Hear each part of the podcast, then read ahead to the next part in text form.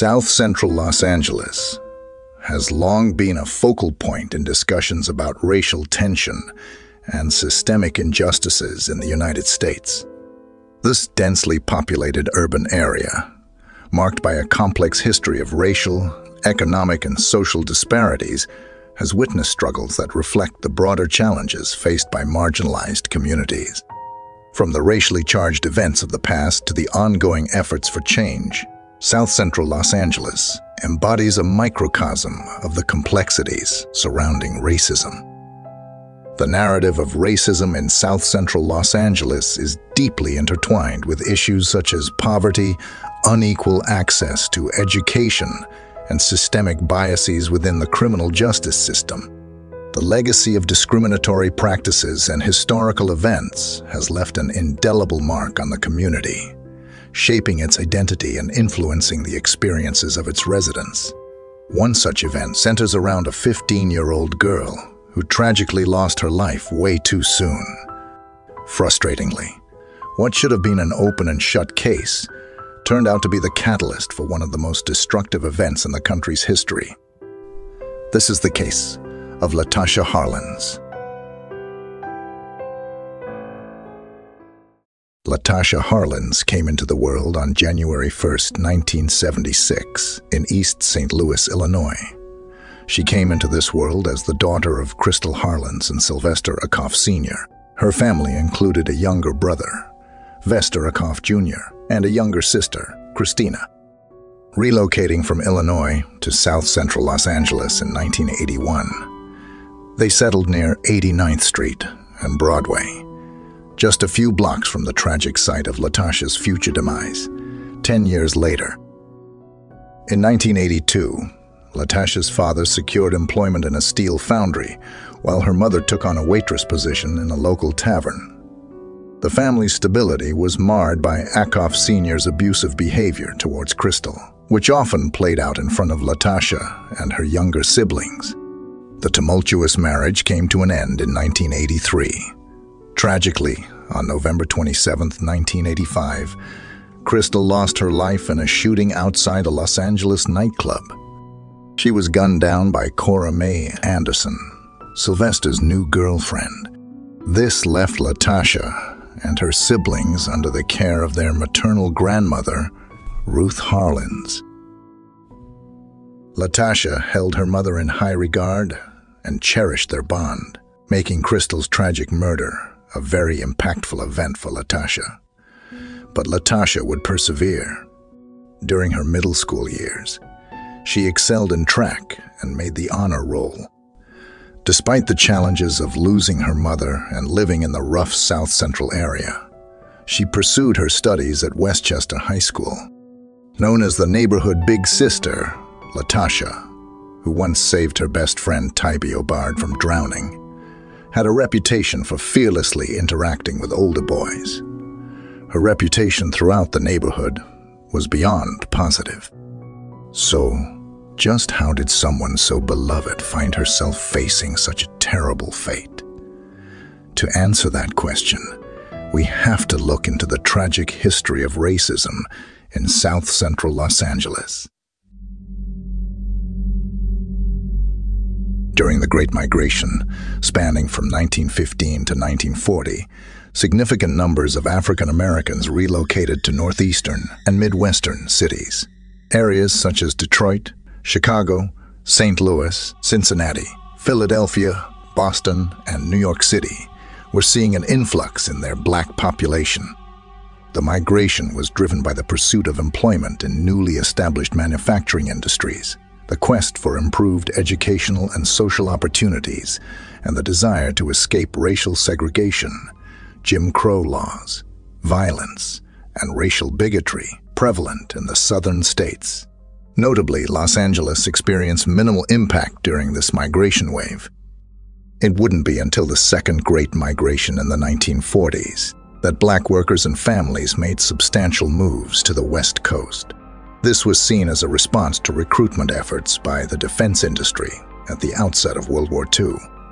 President Roosevelt issued an executive order that instructed defense contractors to eliminate discrimination in hiring and promotions, which opened up new avenues for minorities. This directive played a pivotal role in the significant increase of Los Angeles black population, soaring from approximately 63,700 in 1940 to about 350,000 in 1965.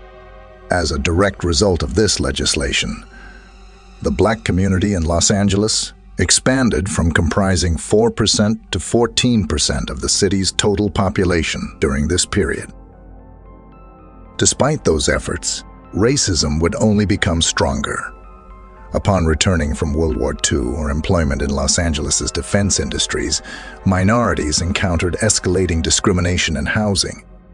They were further marginalized, excluded from suburban areas, and confined to housing in East or South Los Angeles, encompassing neighborhoods like Watts and Compton. These discriminatory real estate practices significantly curtailed educational and economic opportunities. And as we all know, with poverty comes crime. And when there is crime in a black community, an increased presence of police is not too far behind. In 1950, William H. Parker assumed the position of Los Angeles Chief of Police, following a significant scandal known as Bloody Christmas of 1951. Parker advocated for increased independence from political influences to establish what he felt would be a more professionalized police force. Garnering public support, he successfully campaigned for charter changes that effectively isolated the police department from the broader city government. By the 1960s, the Los Angeles Police Department was widely acclaimed and promoted as one of the world's premier police forces. But that is a feeling you only resonated with if you were white. The department under William Parker drew consistent criticism from the Latino and black communities in the city due to instances of police brutality. This issue stemmed from Parker's recruitment of officers from the South who held strong anti-black attitudes. Chief Parker himself introduced the term thin blue line, symbolizing the police force's role in combating widespread crime but it would only be a matter of time before that thin blue line caused an eruption from a black population so oppressed that they just couldn't take it anymore. On the evening of Wednesday, August 11, 1965, 21-year-old Marquette Frye, a black man driving his mother's 1955 Buick while intoxicated, was pulled over by California Highway Patrol rookie motorcycle officer Lee Minikus for alleged reckless driving. Following Frye's failure of a field sobriety test, Minikus arrested him and requested the impoundment of his vehicle. Marquette's brother, Ronald, who was a passenger in the car, walked to their nearby house and returned with their mother, Rena Price, to the scene of the arrest. Upon reaching the intersection of Avalon Boulevard and 116th Street that evening, Rena Price scolded her son for drinking and driving. However, the situation quickly escalated. Someone pushed Price. Frye was struck. Price intervened with an officer, and another officer brandished a shotgun. Additional police officers attempted to apprehend Frye using physical force. Community members reported that Frye had been mistreated, and a rumor circulated that the police had kicked a pregnant woman leading to the formation of angry mobs. As tensions rose, growing crowds of local residents watching the incident began shouting and hurling objects at the police officers. Frye's mother and brother engaged in altercations with the officers and were eventually arrested alongside Marquette Frye. Following the arrests of Price and her sons, the crowd continued to swell along Avalon Boulevard, Police attempted to disperse the gathering multiple times that night, but faced attacks as individuals threw rocks and chunks of concrete. Over the next six days, a 46 square mile area of Los Angeles was transformed into a combat zone, an event that would come to be known as the Watts Riots. The end of the riots saw an increase in white flight from the surrounding areas and more stringent policing of the ever-growing black population. The media commentary on the riots spawned a very negative view of black communities all throughout the country, and the black residents of South Central Los Angeles would end up paying the price. On March 16th, 1991, Latasha Harlins strolled to a nearby market just five minutes from her residence in South Central Los Angeles to purchase a bottle of orange juice. Empire Liquor was the name of the store, and it was already a point of contention for the young teen and her grandmother. Latasha was warned by her grandmother not to enter Empire Liquor unless she was planning on making a purchase. There was an understanding amongst the black populace that black customers were not well respected at Korean businesses, so they tried to avoid it as much as possible. During that time, racial tensions were elevated, particularly between neighborhood Korean store owners and their economically disadvantaged black customers. On that particular morning, though, Harlins did intend to make a purchase. She took a short walk to the market, selected a $1.79 bottle of orange juice, and placed it into her backpack, where it protruded from the top. Carrying the juice, she approached the counter as recounted by a young witness named Ismail, who was present in the store with his oldest sister at the time. Soon Ja Du, a middle-aged woman, saw Harlins' and immediately shouted, You bitch! You are trying to steal my orange juice. Harlins raised her hand holding $2 bills and clarified that she intended to pay. Nevertheless, Du seized the girl by the sweater, initiating a physical altercation despite Harlins' repeating, Let me go, let me go. The store clerk refused to release her grip. In an attempt to break free, the 15-year-old girl struck Du in the face four times, causing her to fall. Harlins then picked up the fallen juice from the floor, placed it on the counter, and walked away. As Harlins' back was turned, Du reached for her gun and aimed it at the back of her head. She pulled the trigger, and Harlins hit the floor. The response to Harlins' tragic death was swift and filled with bitterness. Black residents gathered in protest outside the Empire Liquor Market, and soon Jadu was promptly taken into custody. Months later, in an LA courtroom, the Harlins family sat in the front row, fervently hoping for justice. Prosecutors presented the security camera tape from the liquor store, capturing the entire heartbreaking incident. The courtroom watched the poignant events unfold on fuzzy, silent film. Deputy District Attorney Roxane Carvajal addressed the court before playing the tape, stating, This is not television. This is not the movies. This is real life. You will see Latasha being killed. She will die in front of your eyes. The videotape showed Du grabbing Harlins by her sweater and snatching her backpack. In response, Harlins punched Du twice, causing Du to fall. After Harlins retreated, Du threw a stool at her in a rage, attempting to escape. Harlins was intercepted by Du, who reached under the counter, retrieved a revolver, and fired at Harlins from behind at a distance of about three feet. The gunshot hit Harlins in the back of the head, resulting in an instant death. Du's husband heard the gunshot and rushed into the store. After speaking to his wife, he called the police to report an attempted robbery. The compelling video evidence led the jury to find Du guilty of voluntary manslaughter. While Du claimed that she acted in self-defense out of fear for her own life, the video told a different story. Latasha is clearly seen on the video walking away before Du even grabbed her gun. That one piece of the video completely contradicted her claim of self-defense.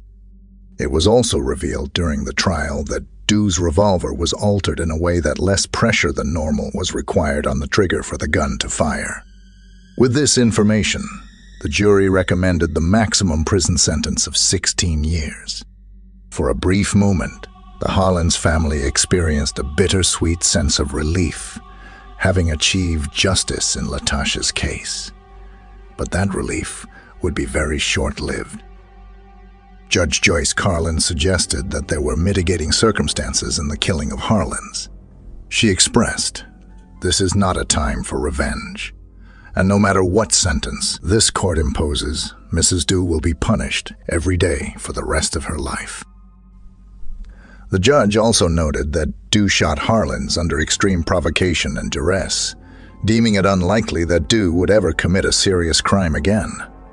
Furthermore, Karlin asserted that Du's capacity to act rationally in the situation was undermined by her past experience with robberies.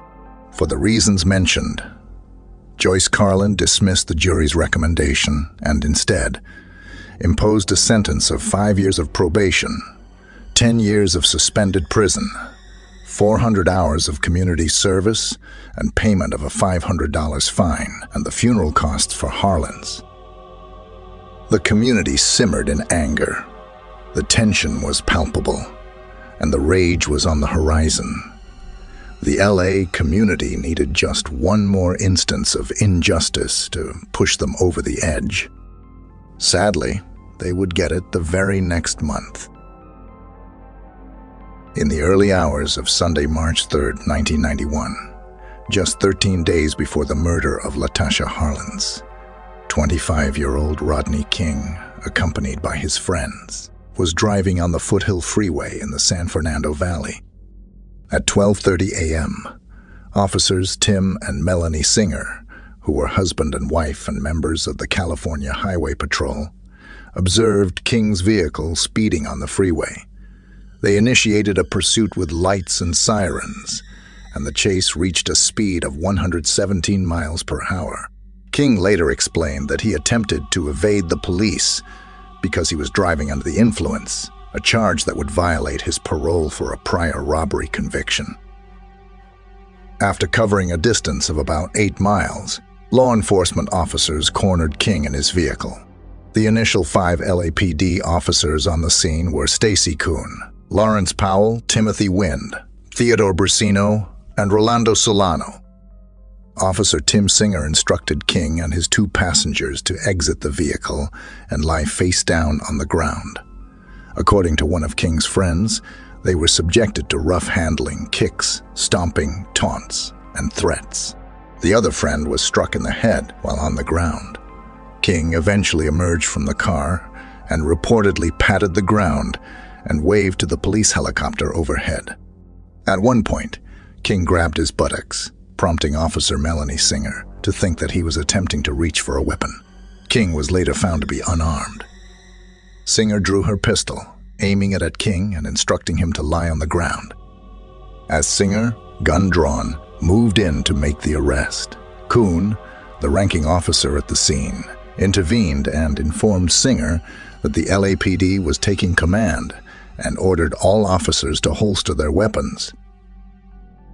At that point, King was tased and then beaten relentlessly by the officers. This case would be the original brutality of an unarmed black man caught on videotape. Plumbing salesman and amateur videographer George Holliday filmed the beating using his camcorder from his apartment located near the intersection of Foothill Boulevard and Osborne Street in Lakeview Terrace. After his arrest, King was transported to Pacifica Hospital, where it was determined that he had sustained a fractured facial bone, a broken right ankle, and multiple bruises and lacerations. In a negligence claim lodged with the city, King asserted that he had endured 11 skull fractures, permanent brain damage, broken bones and teeth, kidney failure, and emotional and physical trauma. The Los Angeles County District Attorney subsequently charged the police officers, including one sergeant, with assault and use of excessive force. On April 29, 1992, every single officer was acquitted. The officers claimed that they feared for their lives when King resisted their commands to lie on the ground and be handcuffed. With that verdict, the black residents of the LA community had now been pushed over the edge. After a predominantly white jury exonerated the four police officers who brutally beat Rodney King in 1991, the residents of South Central reached a breaking point the streets became a battleground for protests, riots, fires, and gunshots. For five days, Los Angeles witnessed widespread chaos, and the LAPD largely withdrew, leaving much of the city to manage on its own. Latasha Harlins' name echoed through the streets as Korean-owned businesses, including Empire Liquor, were set on fire. Ultimately, the escalating situation prompted the deployment of 2,000 troops from the California National Guard, bringing an end to the 1992 riots. The aftermath revealed a grim toll with over 50 fatalities, more than 2,000 injuries, and a city left grappling with $1 billion worth of damages.